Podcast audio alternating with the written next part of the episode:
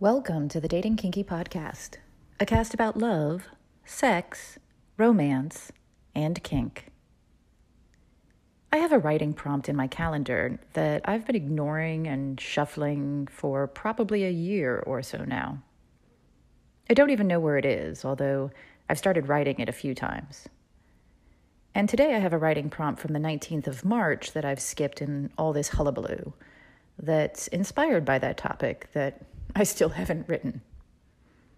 It's not who you are, it's who I see you as. Which interestingly also popped up on Facebook today in a post. Note to self go grab that to possibly use it. But this other topic, well, I can write this even though it's based on a topic I've started and discarded several times. You see, 2019 and 2020 brought me some experiences that have changed the way I interact with people sometimes, and not for the better. I'm trying to find my equilibrium. And it's funny how these several experiences happened all at the same time in varying degrees and were similar when I'd had no real experiences at all like that in, well, ever. And I'm guessing if any of the handful of people who are part of these experiences read this, they will think it's 100% aimed at them, as if they were my only care, the center of my world. They do, you know. I hear from them sometimes about it, despite making it clear I don't want to. With one, I had to go so far as to get a restraining order. But that's neither here nor there. Walking away is a valid choice, always. So today, as this prompt pops up on my calendar, I'm brought to mind my own missteps over the past year and how just being me contributed to others' unhealthy patterns of behavior. Where I was offering my friendship and advice when what they wanted was, well, something else.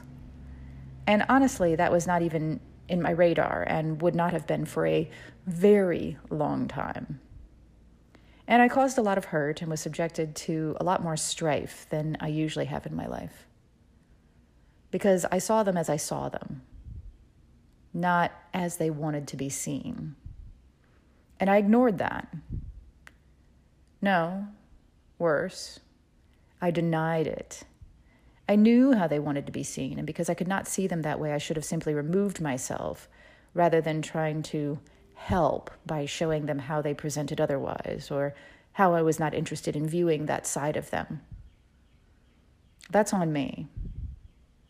While it wasn't misgendering someone and insisting that they are what I view them as, it was tantamount in a psychological sense. Does it matter that they were seen that way by others, the way that I saw them? No. Because I always have a choice to take people at face value for all that they are, or to walk away if I cannot or will not. Thank you for joining me today.